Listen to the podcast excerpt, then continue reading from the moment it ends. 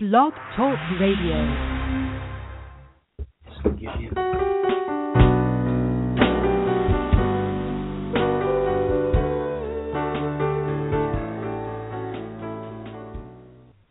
Hi, I'm author and publisher Traci L. Slatton. It's my belief that the most interesting, creative, and original voices today are heard outside of the big corporations, studios, and galleries individuals of courage, inspiration, and vision are seizing the opportunities to create and promote their art themselves. I'm here to support them and to bring their stories to you. On this show, I'll interview independent artists of all kinds, unusual thinkers, and even some healers about their process. How do they do it? How do they start with an idea and bring it to life in the world? This show intends to illuminate the journey. Feel free to call in to 516 453 6052 with questions or live chat with me at blogtalkradio.com slash independent artists thinkers. Great to have you with us.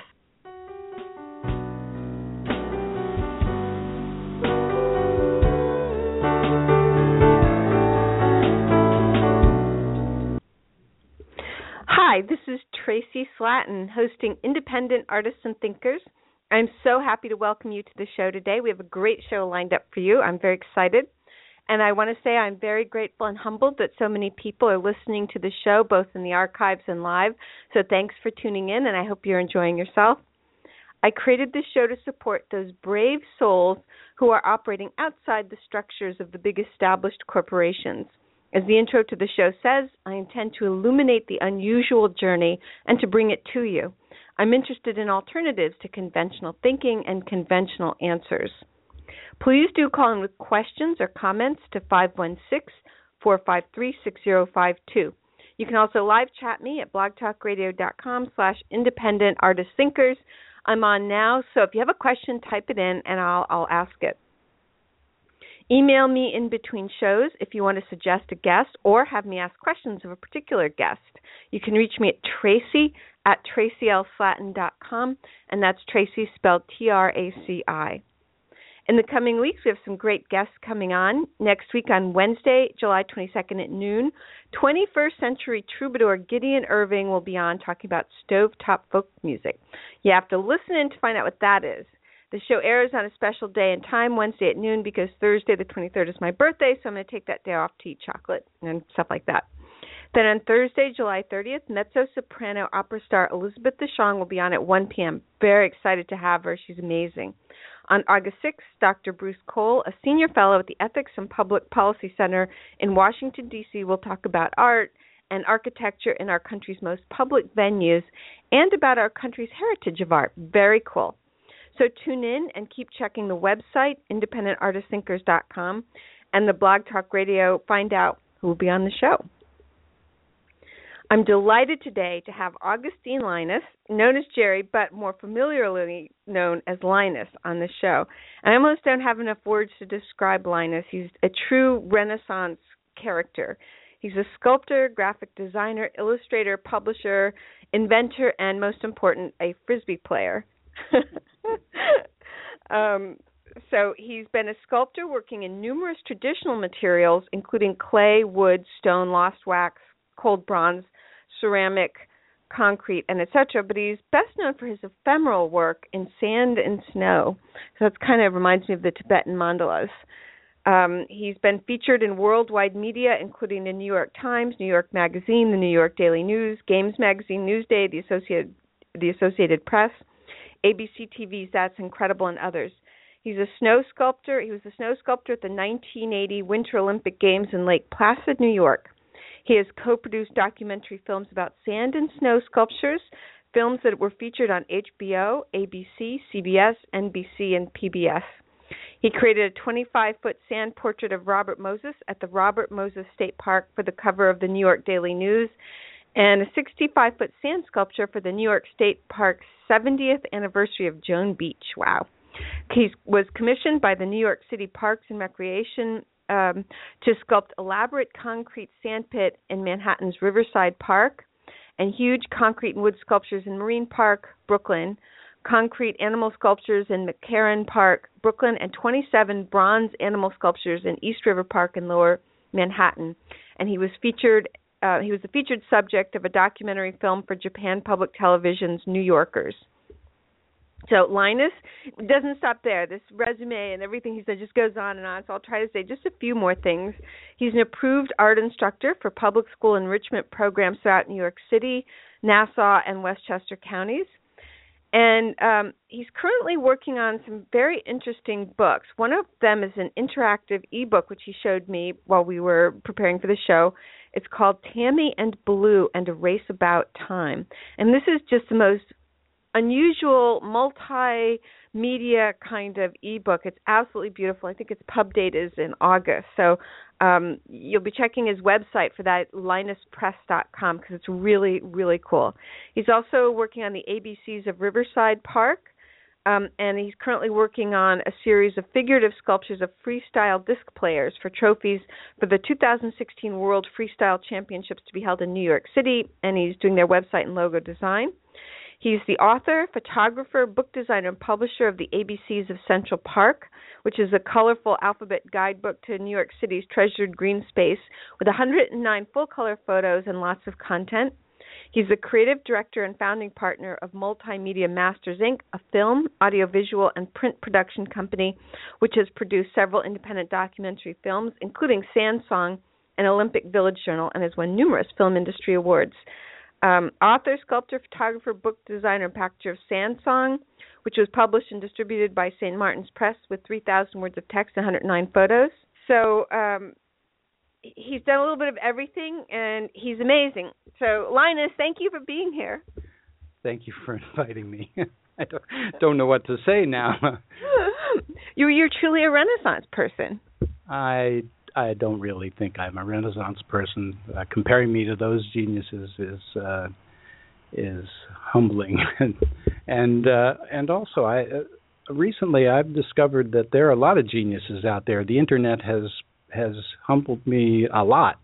Uh, I thought I was a, unusual sand sculptor. Now there are hundreds and hundreds of them out there, and some of them are brilliant and unbelievable. So well, I have to recognize a polymath when I find one, and you are that, Linus. So, um, you know, I was you were showing me your games, all these games you've invented that look fascinating, and we'll talk more about those a little later in the show. But it made me think, you know, Leonardo da Vinci designed floats for parades. That's true. In fact, I have a very large book of uh, all of Da Vinci's work on a book stand right in front of me when I can see it while I'm working, and I turn a new page every day and say, "Oh my God, what a guy!"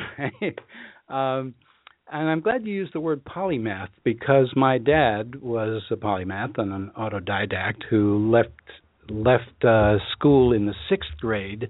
Uh, he went to a one-room schoolhouse in the woods in the Ozarks in Missouri and what was his name? And just to tell you, a lot of my family came out of the Ozarks too. Uh, his name was Vincent Ferdinand Linus, but he called himself Pancho because one of the first things he did was to learn a new language. He mastered Spanish and then he mastered Italian, and uh, he married an Italian woman. He learned tango in tango school where he met my mother, uh, and he taught himself many things. And as a child, one of the things that I remember very distinctly was that he didn't think it was unusual for a five or six year old kid like myself to learn Spanish via Morse code and and to telegraph it from the living room to the kitchen on two different kinds of mechanisms, a vibroplex and a brass key, and then to send chess moves in Spanish via Morse code, and then to learn the abbreviation Morse code, and that was normal behavior for him. So my dad is responsible for a lot of this craziness.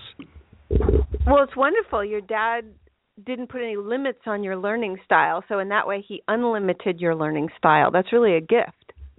That's true, and he also told me uh not to pigeonhole myself. He said specialization can be a good thing that you become really good at something. You want your brain surgeon to be a specialist, but oftentimes you'll find that brain surgeons have other interests that they also develop that that help them as brain surgeons. So I think of all of the things I do as pretty much the same thing. If I invent a game, I want it also to be beautiful, and I want it to have another function, like my calendar game, which hangs on the wall forever and never wears out, and is a game board, and it's very pretty to look at. So why not uh, let cross fertilization happen? So form, function, and aesthetics. Well, Linus, you are truly a Renaissance man with your amazing versatility, from books to sculpture to inventing, games, teaching. Oh my God! And I'd love to hear how you got started. And you sort of mentioned a few things about your dad, but how did you begin your journey, and what has it taken for you to arrive at the place where you are currently?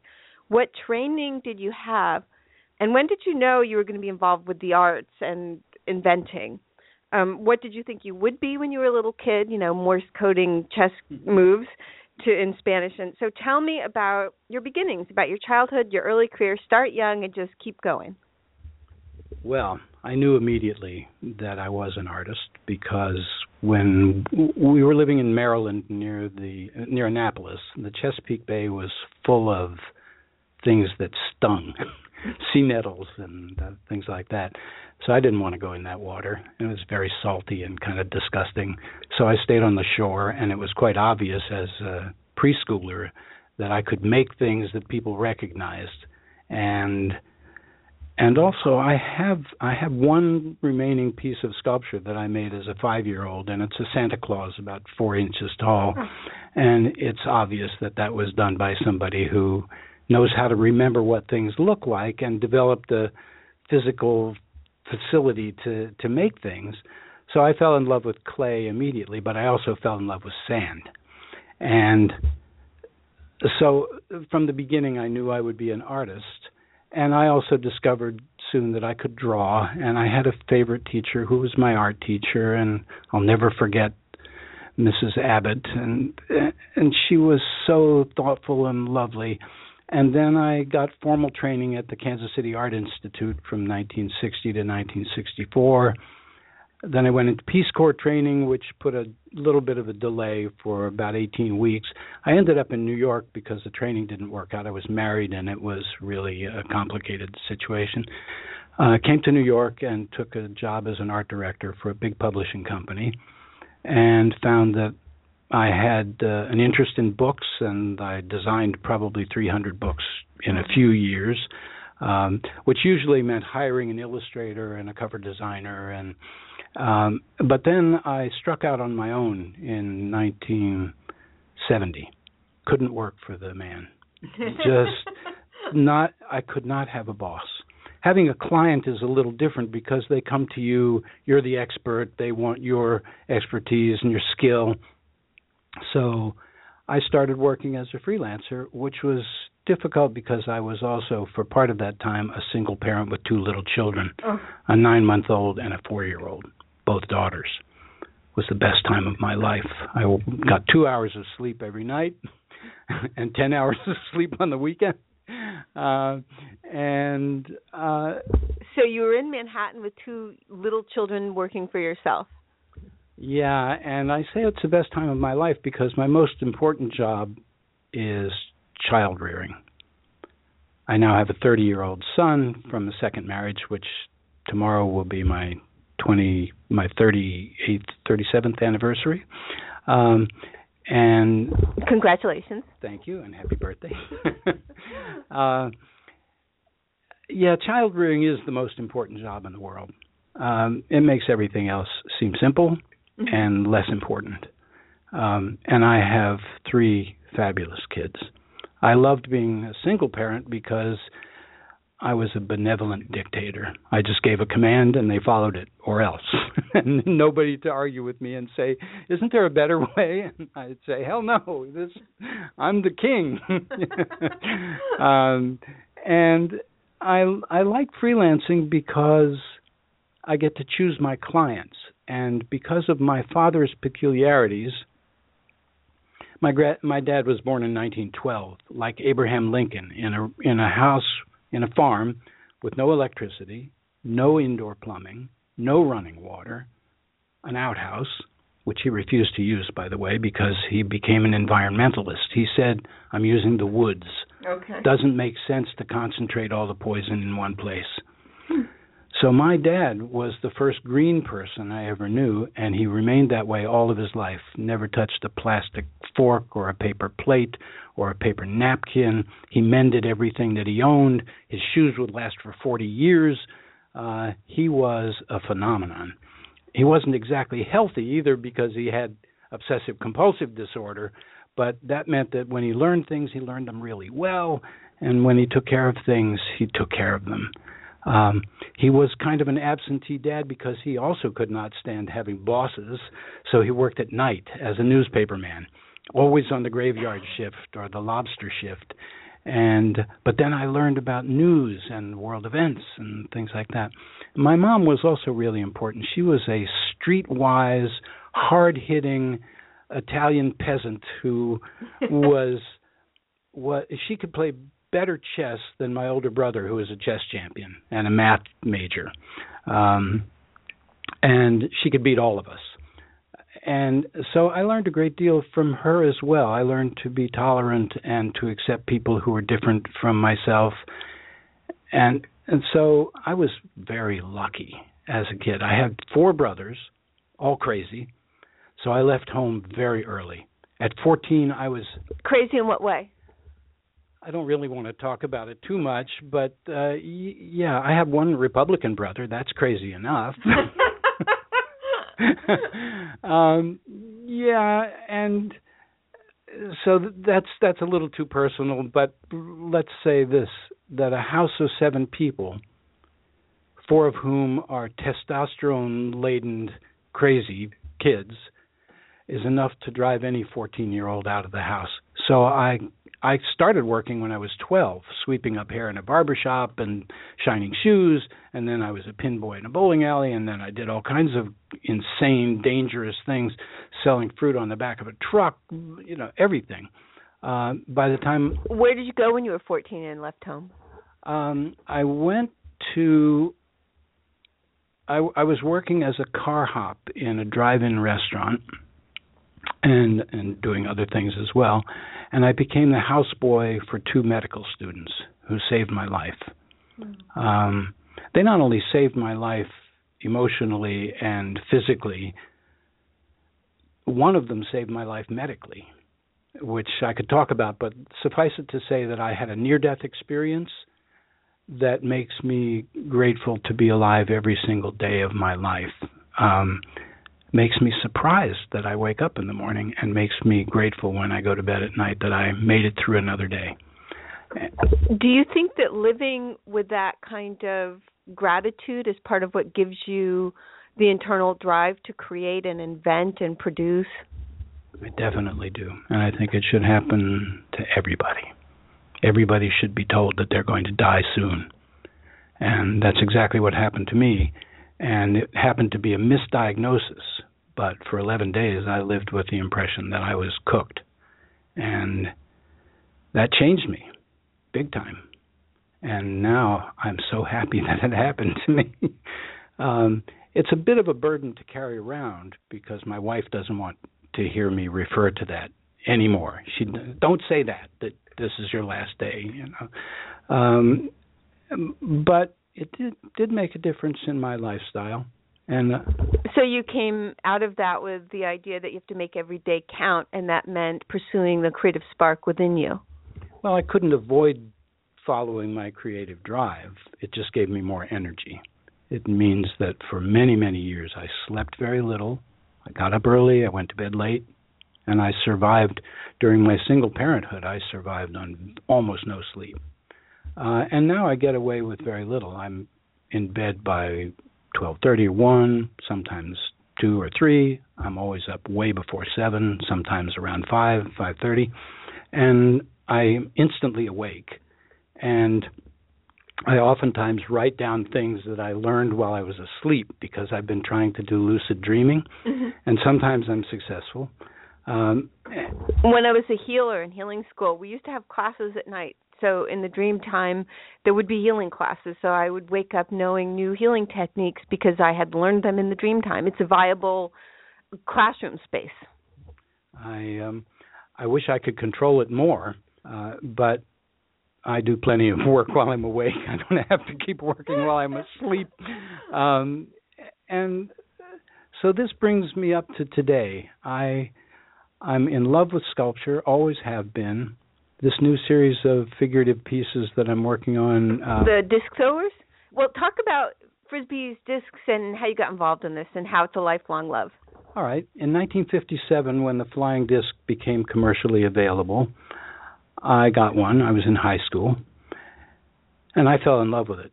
There's an old saying that when a ball sleeps, it dreams it's a disc, because balls are designed to fall, and discs are designed to fly.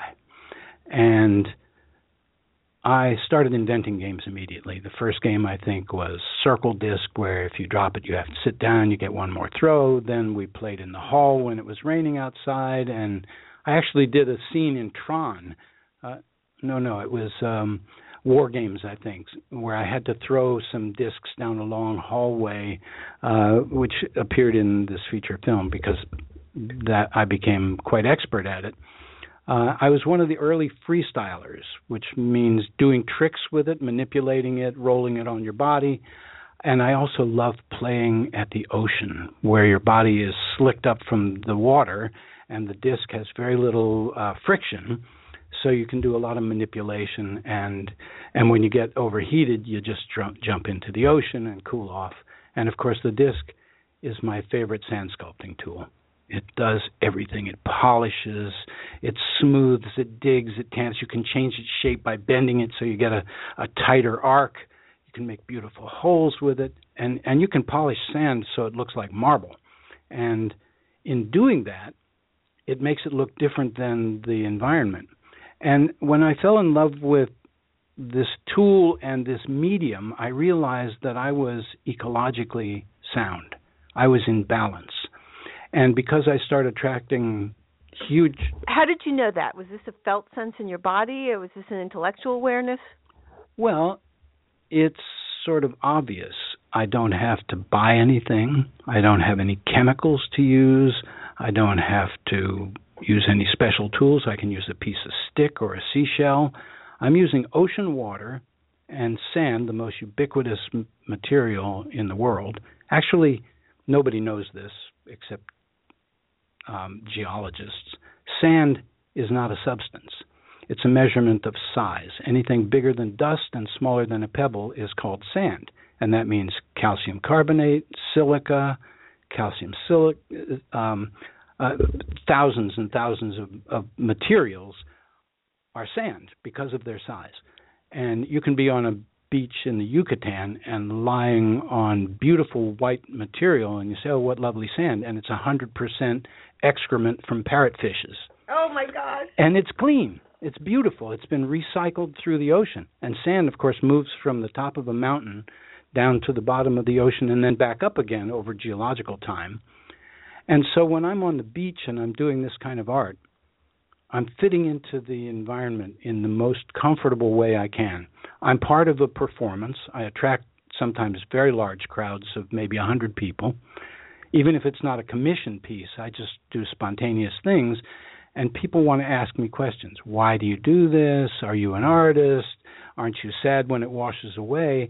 And my answers are yes, I'm an artist and I do it for exercise and as a way of creatively expressing myself and learning things about the ocean and about the material.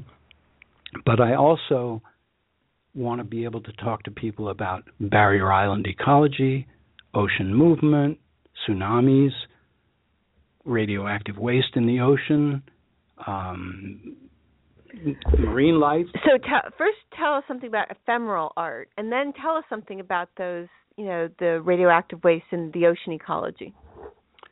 Um, the oceans have been explored the oceans make up what 80% of the Earth's surface, and we know nothing about it.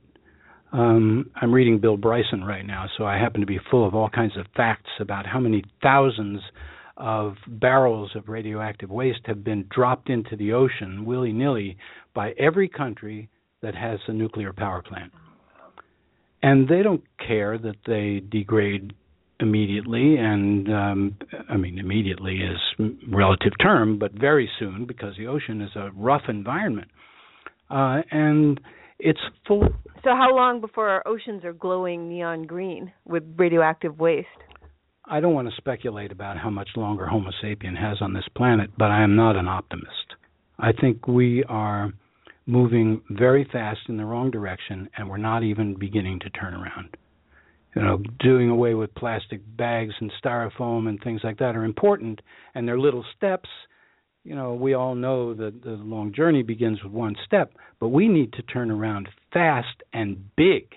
We need, and and that's what I do when I'm on the beach making these sculptures. It's not just entertainment, as far as I'm concerned. It's a way for me to get to a lot of people, and I've done thousands of these sculptures in on in 17 different countries, maybe 50 different beaches.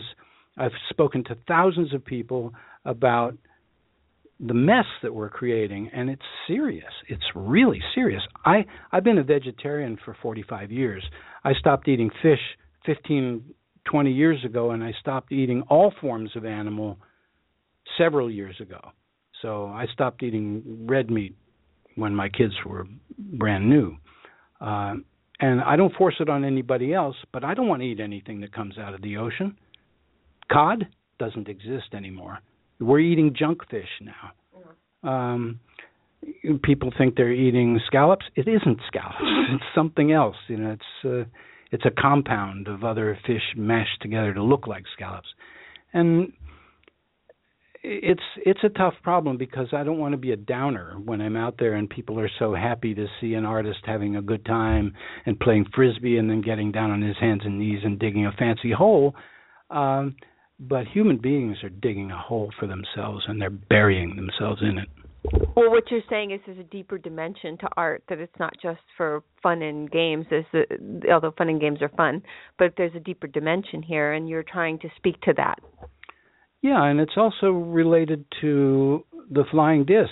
Um, there, the, one of the most popular disc games in the world right now is Ultimate. It's played practically in every high school and college in America.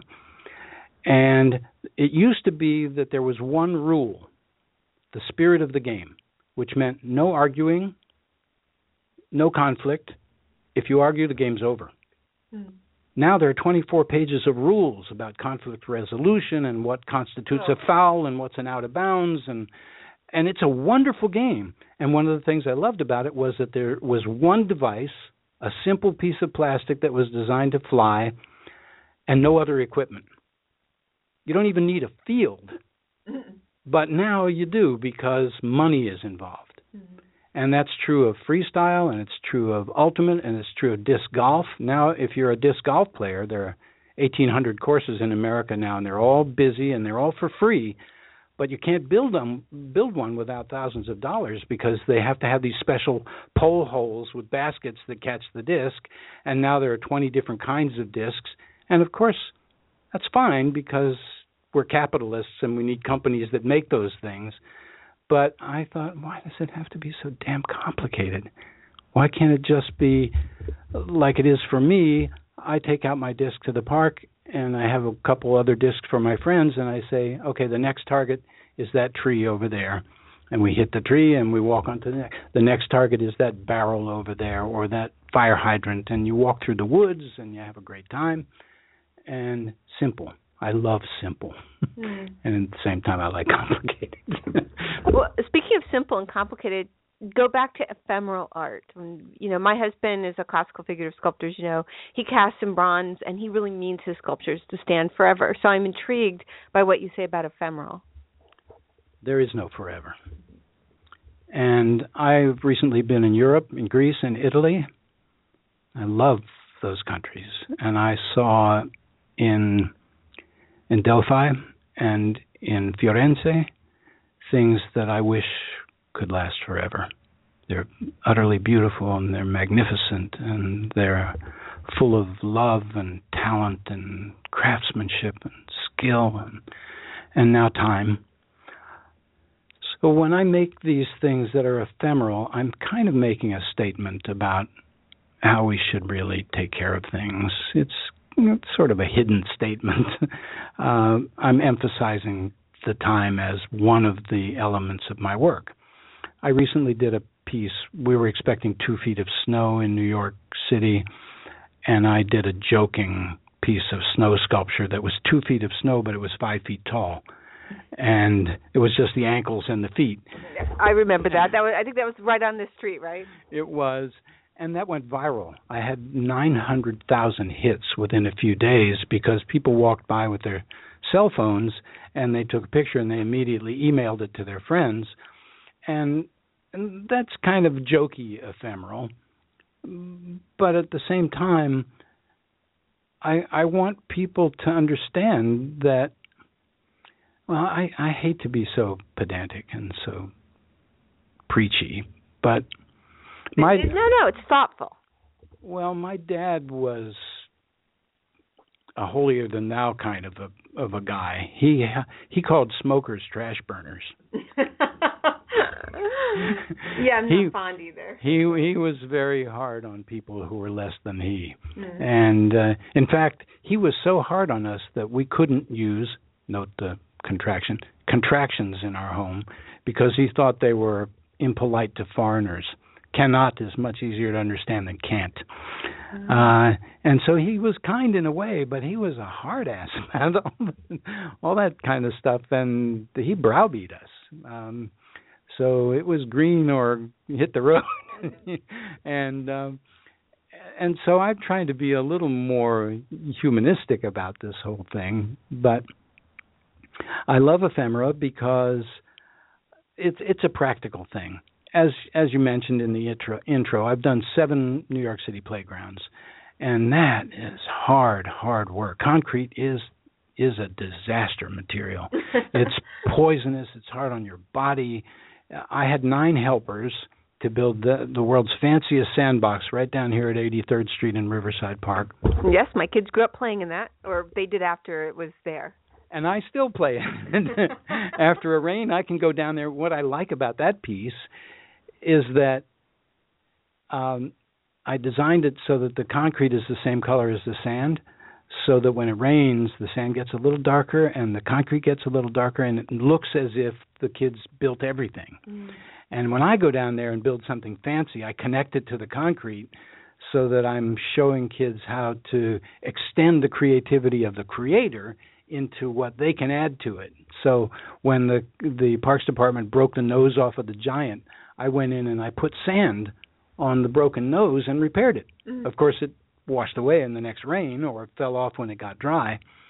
But ephemera is is cheap, it's free, and actually I'm so damn green that when I take a tool like a sharp putty knife or something like that and I cut into the sand, I apologize to the thousands of sub well, they're not submicroscopic, but they're microscopic creatures that live in sand. Yeah. They are the most amazing looking creatures. They look like little dinosaurs. Have you looked at them through a microscope? Well, I've seen illustrations of them in books. Um, I don't carry a microscope to the beach very often. But, but these creatures, I could damage them some of them are magic creatures. You cut them in half, and then they become two of them, or they grow a new head, or whatever. But there are amazing things living in the sand, and some of them are not so small. There are sand crabs, and there are all kinds of things that you disturb. So people don't realize that. But when I'm working in the sand, I typically say, "Oh, they say, what tools do you use?" The best tools, hands because you can feel how moist, how dry, how hot, how wet, um, and you're not going to hurt these little creatures. So, I mean, it's a, it's almost ridiculous because people say, "Oh, they don't have souls." Well, I don't believe that. I don't believe in souls, but I think these these little creatures feel pain just like I do. And let me tell you, I feel a lot of pain after I build one of those damn things. What are your favorite beaches to make sand sculptures on? My favorite is a beach in Tulum, uh, in the Yucatan in Mexico, where the sand has all the perfect characteristics. Um, sand is tricky. there's something called the angle of repose, where if you pile up sand, it forms a cone, uh, an inverted cone shape, like a pyramid. And that that angle is the angle of repose. If it's dry, it has a certain predictability based on its molecular structure, how complicated the grains are, what they're made out of, and so on. But as soon as there's water, there's surface tension, and you can change the angle of repose. So you can stack things up nice and tall, and that sand happened to have been perfect. And the environment, of course, can't be beat unless there's some guy with a rifle who comes up and says you're building right next to the mansion of a drug dealer and you're you're under arrest and I'm going to shoot you and um that's not fun. That's Mexico. uh, well, uh, tell us about your games and inventing games. Because you said to me before we started that you call yourself an inventor who happens to be an artist or something like that. Yeah, I I love games. Um I like word games. Um I actually don't like puzzles and things like that so much. Although I I do them sometimes, but I don't like Sudoku and crossword and all those things because. Do you like card games? I, I grew up in a poker playing family, and it's very sad for me. My husband and daughter don't play cards. Um, yeah, I do, but I learned a long time ago that I'm not very competitive. I like competing against myself. I've been in two World Frisbee Championships, and as soon as the pressure was on, I clutched. Is that the word? Yeah. I I didn't do well. I held one world title for maximum time aloft for about 40 minutes until my best buddy beat me by a couple of hundredths of a second. And maximum time aloft, by the way, is one of the most wonderful games in uh, flying disc uh, world. You throw into the air, and then three people with stopwatches click as soon as it leaves your hand. And when you catch it with one hand and don't drop it, they take the the middle time. And the world record is somewhere around 17 seconds. Now, if you count 17 seconds, it's a long time for you to throw something to yourself. And there's a related discipline called TRC, throw, run, and catch. Now, cast your mind there for a second. what do you suppose that means? It means you throw to yourself, but you want to cover the greatest distance between your own throw and your own catch. Uh. And the people who win that discipline are people who are approximating the world record in the 100 yard dash for speed. And when they're making the catch, they're sliding on the grass on their face to eke out the last millimeter of distance to make the catch and i i think that's a spectacular discipline. That's amazing. So i just at this point i just want to make sure that listeners can find your websites which are lynaspress.com and that's l y n a s press.com and sansong.com but go back to some of these games you've invented. Like tell us about einstein. Oh the einsteimer. Well i don't want to reveal too much about this because i'm working on a book I haven't decided what to call it. In fact, I was thinking of not calling it anything and selling it with a grease pencil and asking the buyer to invent a title to or a marker and write the title on the book and that enables you to buy it. Uh, in, forcing them to do that eureka moment kind of thing. Uh, this book will have a hundred of my inventions in it, which I have not patented and not protected in any way, but which I've prototyped and tested over many years uh, some of my games. Why don't you patent them? Because I can't afford a lawyer, and I, and I don't want to hire a lawyer to protect me against copyright infringement or patent uh, infringement. And patent law now is really complicated, and well, the lawyers had to give themselves something to do. So. Yes, of course. Um, and I don't even care about copyrighting my books, but I do the I do the books as kind of um a way to make a little bit more money and to do something beautiful. I especially like publishing for children, and now I've designed. Yeah, tell us about Tammy and Blue and the race for time. Uh, and the race against time, race I think. Yeah. Um, uh, when does it come out? When can people buy it and where? August fifteenth, my birthday. Mm-hmm. Oh, um, Leo me. Yeah. You're also a Leo. That's right. um, the I think you can order it in advance also. Uh, the, the it's a story about a child who is in a colorless world And then Blue shows up in her room as she's going to sleep and says, I can color your world with you. All you have to do is name a color and then an object, and it will become that color. So in the interactive book, when you touch a colored word in the text, like the word yellow, you hear a bell, and the text says she wants to color her nightgown. So if you touch the nightgown, you hear an arpeggio, and her nightgown becomes yellow. Yeah, it was you and I were playing with it. It was so much fun. The sounds are beautiful, and then the color shows up. It looks beautiful on an iPad. It's so cool because um, it really is interactive. I mean, you really get engaged. Yeah, and it's you might have noticed that it's not word leveled. I never spoke down to my children. I every once in a while I would coo and goo goo gaga kind of thing, but I always spoke to them like intelligent beings. And if they didn't understand me, they would say so, say so, or indicate that they didn't. And so now I have very articulate children who aren't afraid of language and who read and who are autodidactic, and they. I'm I'm really happy that I treated them as intelligent, sentient beings and not be stupid with them. Uh, uh, so my books do not word level. Uh, and I say that right out front. This is a read to book. So the child goes through her room, coloring everything her clothing, her chair, her walls, her bedspread, her objects, her books, every page, every book. And each time you touch a colored word, you touch an object and it becomes that color.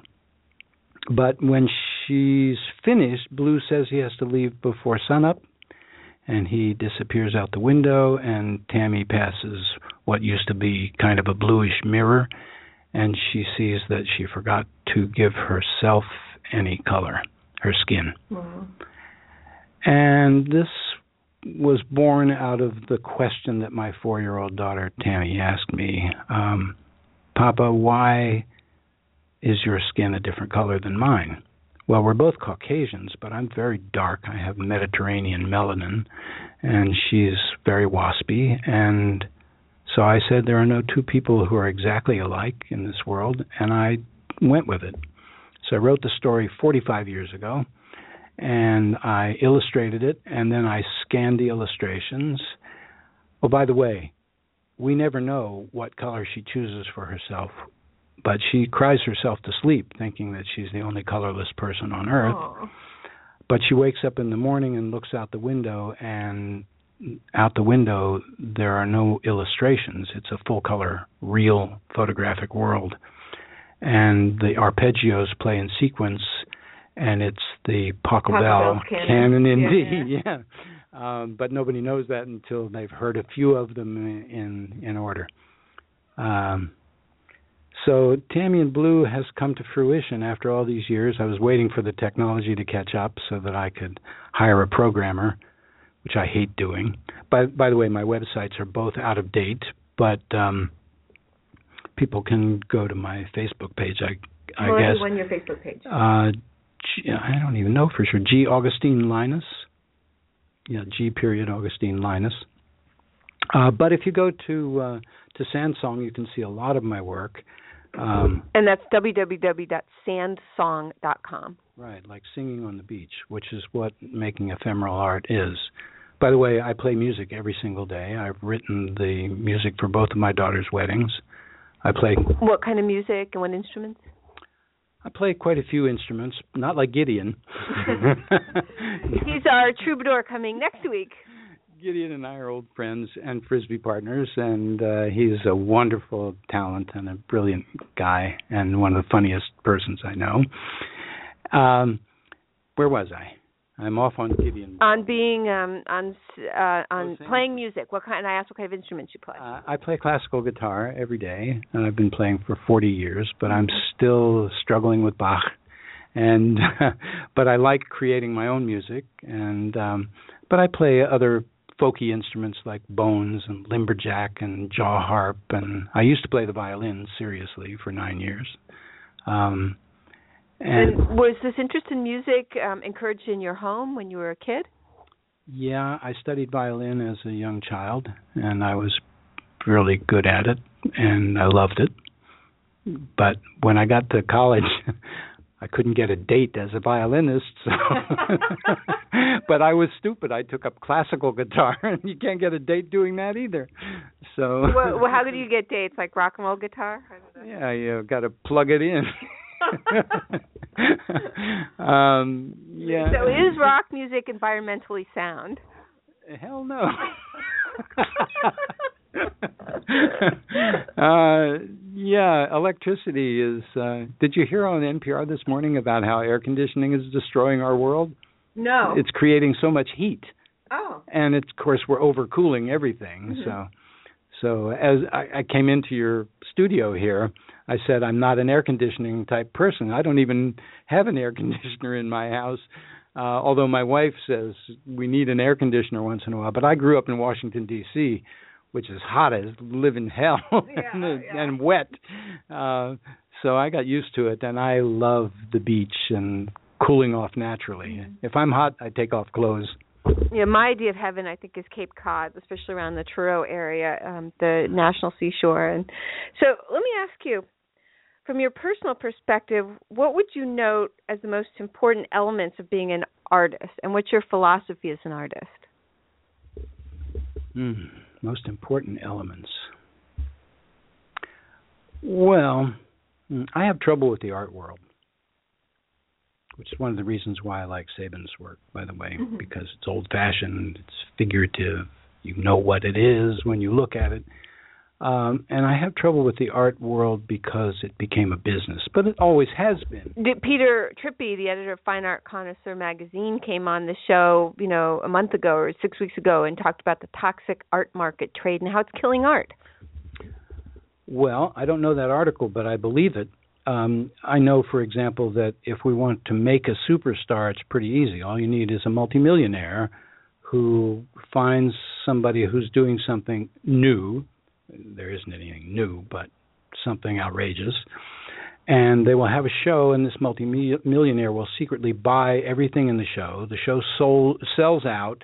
It hits the media, you know, new superstar sells out, and then they surreptitiously dispose of the art in one way or another by but once he's a superstar the prices inflate and so on but also i don't like art that doesn't take skill craft um, I I'm a, I guess kind of a fuddy-duddy that way, but on the other hand, that doesn't mean I don't like abstract expressionism or impressionism or Dada or neoclassicism or any any of the the new forms of art. But I want to see composition. I want to see play of light and dark. I want to see craft. I want to see skill. I don't care if it has subject matter. It helps if it has subject matter for me because it helps me to dive into it. I mean, I can sit in front of a Van Eyck or a Van Gogh or a Rubens or even a Kandinsky. I can't sit in front of a Kandinsky as long as I can in front of a Vermeer. Right. right. Or even a copy of a Vermeer. Did you see Tim's Vermeer? No. Tim. Oh, on the the documentary about the guy who taught himself how to do it. Yeah, yeah he never painted a thing in his life, and he copies a Vermeer, and when you look at it, it looks like the original thing. So, I even love copies of great art because I can sit and look at it and say, "Gee, that costume really came from that period. That facial expression is really studied. Uh, that hairstyle, that." that light, that and the skill to render that. Um, because I used to think I was special when I realized I was an artist and that I could draw, uh, and that I had to hone these raw skills, uh, and I and therefore I could make a living as an artist. But but if somebody merely does something unusual or original, like a happening, it can be interesting, but it seems shallow to me. And I, I always think we've lost the ability to discern in modern culture. We're lacking discernment in a lot of areas, but one of the things we don't discern is the difference between self-expression and real art. Not everything that's thrown on a piece of paper is art. That's why I was fairly reluctant to put my children's art up on the fridge, uh, but I did do a book called Tammy and Her Drawings once where I copied a bunch of her drawings, like uh-huh. 18 of them in miniature, and I put them in a little book. And the story was about how Tammy fell in love with drawing and she drew so much that she got lost in her own drawings. She couldn't find herself on the page. Oh, kind of, kind of a little bit like Harold and the Purple Crayon. Yeah, reminds me of a New Yorker cartoon that I saw yesterday, where Waldo is sitting in front of uh, a headhunter, and the headhunter is saying, "Where will Waldo be in five years?" Uh, oh, my other favorite New Yorker cartoon is the construction worker who's up on a girder, and they're all going in all kinds of weird directions. And the construction worker is looking down and he's saying, "Escher, get your ass up here." well, tell me, who inspires you? Who are your models? Who inspires you? Besides Da Vinci, he must be one because you said you have that book in your um, in your home. Um. Uh, oh my God, all the great masters: uh, Michelangelo, Da Vinci, uh, all of the. I, I love impressionism. Um, I like surrealism. Uh, so, I mean, although he was a commercial hitman, Dali. Oh, Dali. Yeah. yeah, yeah. He would sit and sign thousands and thousands of prints. He, he had nothing to do with uh, with producing them, and he would say limited edition, which is a damn lie, I think. Uh, so he was a great marketing genius. He was a marketer, and you know, hence the modern art world. A- anyway, uh, yeah, I practically anybody you could find in an art history book. Quite a few of the abstraction expressionists bother me. Um, I know of one who's not very famous. He was a friend of my wife's. His name was Ronaldo de Juan, an Argentine painter who did just abstract work, no subject whatsoever. And they there was just something about their texture and their the use of color that made me want to spend time looking at them and trying to understand the emotion behind them. On the other hand, if I look at a Peter Bruegel, even a drawing, or um, or Van uh, Van Gogh, or um, a Peter Paul Rubens, I can get lost in it forever. Even a lot of the romantic stuff in the Hudson River School, uh, or or some of the more contemporary people, the WPA people like Thomas Hart Benton, distorted figures, the wonderful muralists. They have juice. They have they have substance. They're just and they're not all beautiful. Some of them are quite awful and, and but you you know what I'm getting at. Yeah, I'm distantly related to Thomas Hart Benton. My mother's maiden name was Benton. No kidding. Um, what have you found to be the best tools to help you on your path to being successful? I don't care about success. It may seem antithetical. Okay, to help you pay the bills while raising children and being an artist. Thank you for rephrasing that. I've never had trouble uh, making money, and I think it's because I don't give a damn about money. Uh, I've never. Um, I always adjust my prices not based on my credentials, but based on what the customer can pay. You might have noticed from that list of things that you put on your um, on that page about me that came from my CV. Almost all of those clients are either medical or educational or environmental. Reluctantly, I worked for the Cathedral of St. John the Divine because I'm a religious. I think religion is one of the worst things that ever happened to humanity. Uh, sorry, folks, for uh, don't mean to offend anybody, but okay. uh oh, here comes the lightning bolt. no, go. um, but I was their art director for nine years, and I published their newsletter, and I got to know Philippe Petit and all the stone cutters, and did all the promotion for the stone yard, which I thought was um, um, a way to keep alive some of the ancient art forms and to give work to the people in Harlem and uh, the people who had wanted to learn a craft. Um, so the tools that I use, um, I I guess I'm a self promoter. That's why I'm here. Uh, but I tell people I'm more famous than I want to be uh, because I, Sandsong has been seen by thousands of people, and Olympic Village Journal did okay, and and that wonderful piece that Japan did. Oh my God, you should have seen how they ended that film. It's it's. Uh, I think I can probably uh, probably put it on YouTube, although they I think they have the copyrights. But they followed me all day long, and they see a piece of my sculpture, which is a fountain in a private garden on 85th Street. They went to the beach with me to Jones Beach, and I built a piece for them. And when the piece was watching washing away, this really blew me away.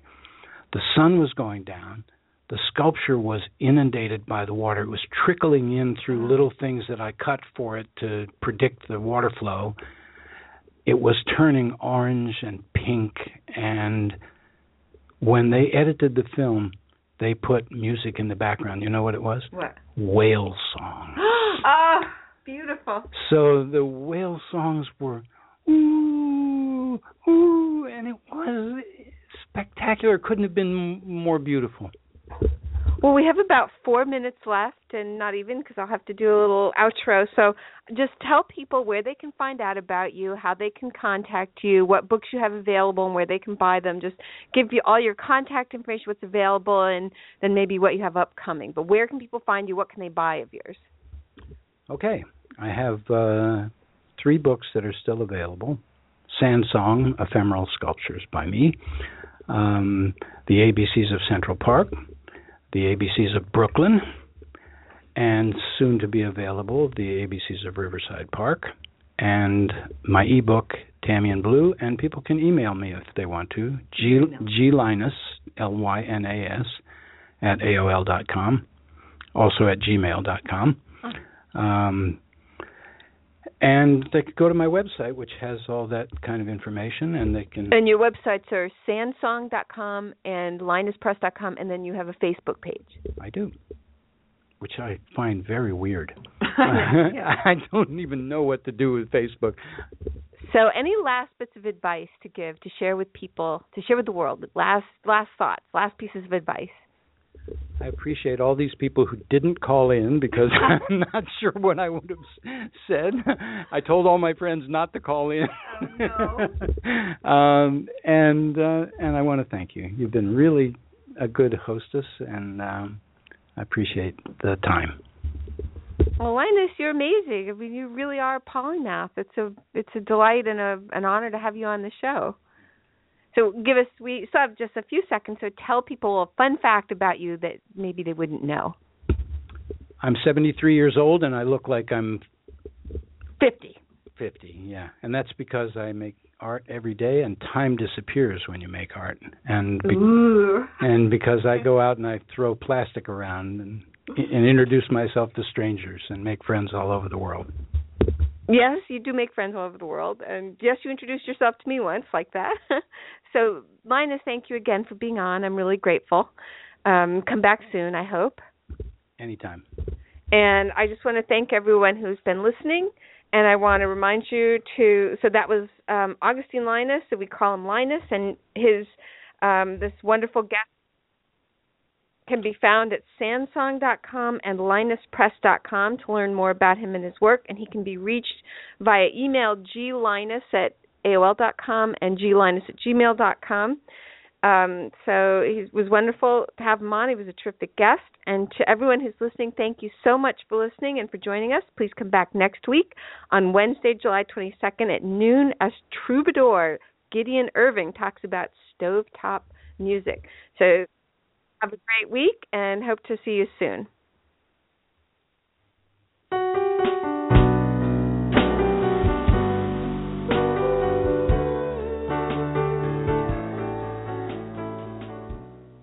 This has been Traci L. Slatton on the Independent Artists and Thinkers Network.